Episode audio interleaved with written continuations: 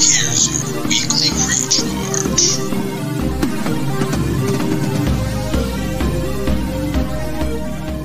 Hey guys, and welcome to this week's episode of Weekly Recharge. I'm Corey with NerdCon1, and I'm here to tell you all about the new games coming out this week.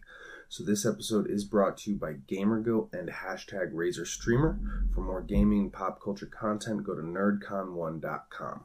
So, as we all know, this is the big week. The new consoles are starting to get to everybody. Um, I am patiently waiting here for that to come in the mail right now, my Xbox Series X. Um, as soon as I do, you guys won't see me for a long time. Um, really, you'll see me next week. But um, that is really all I'm going to be doing. I took some time off work. I am ready to play some new games. So um, let's hop right in. Let's get started. So, uh, first game we've got coming out is to be today. Um, again, just waiting on that Xbox Series X. Um, it is going to be Assassin's Creed Valhalla. Um, and so that's coming out on Xbox and PlayStation. Um, it is Assassin's Creed, but you are a Viking. Um, I've liked where the Assassin's Creed games have been going with um, everything being in like a different time period. Um, so I know I've really enjoyed that. Um, I'm just I'm really looking forward to be able to play like a guy with an axe, um, a Viking, really, um, and to go around. I mean, sail around Northern Europe. Who knows exactly how big this world's gonna be? Um, I haven't spoiled too many things for me. I've only watched a couple gameplay trailers. I've seen the uh, actual official trailer for the game as well, but I don't want to spoil too much with knowing I'm getting the game on launch day. Um, I haven't I haven't touched it yet, um, and I'm waiting to really explore and see all these things for myself. I haven't seriously played an Assassin's Creed game since really Assassin's Creed 2. Um, so it's going to be very different. I'm very excited. Um, I'm hoping it lives up to the hype, that's for sure. Um, so the second game we've got here is going to be Call of Duty Black Ops Cold War. Um, this game is coming out Friday, again, also for PlayStation and Xbox. Um, it's Call of Duty. Um, I've been making a joke where it's just going to be the whole game, just going to be you yelling back and forth that I'm going to do it. Um, if you know about the Cold War, you'll get it.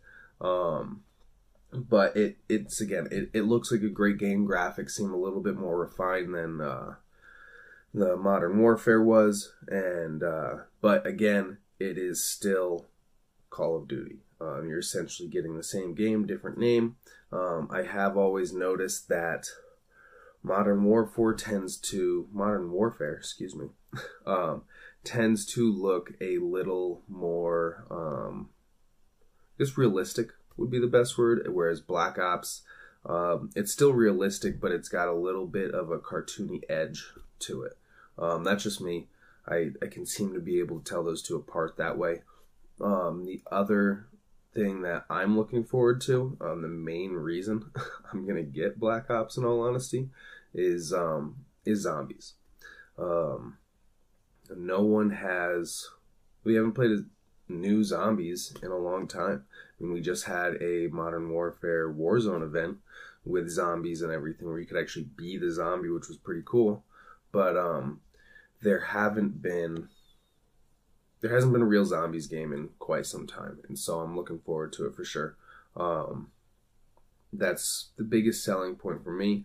Um, I might get it if like a new Warzone map comes out as well. Um, though rumors are that's not going to happen until March. So it's going to be a while till we see Warzone, which is kind of disappointing, or that update to Warzone. Um, who knows? Uh, they may they may surprise us here. I I would be totally okay with that. so um, we will be right back after a quick word from our sponsors. All right, guys. So thanks for coming back, um, and thank you to our sponsors. And so the last game we're going to cover this week is going to be Spider Man Miles Morales. And that's coming out on launch day for PlayStation here in two days on the 12th. Um, so this game looks to be like the showstopper launch titles coming out across both systems. I'm slightly jealous because I'm not getting the PlayStation 5, at least not for a while. And um, the game just looks great. It looks amazing for one. Um, two, the gameplay looks like tons of fun. To be totally honest, I never played the first Spider-Man when PS4 came out, um, or I guess it was a year or two ago. Couldn't tell you, I didn't play it. Um, but I heard it was an amazing game, and this game looks to be even better. I've watched some gameplay videos. Um, it looks awesome. I mean, I can't believe I didn't play the first one if it's anything like this. Um, I have a PlayStation 4, so I've got no excuse there, that's for sure. But, um, I mean, if I was getting the PlayStation, this would be my first game I'd be buying.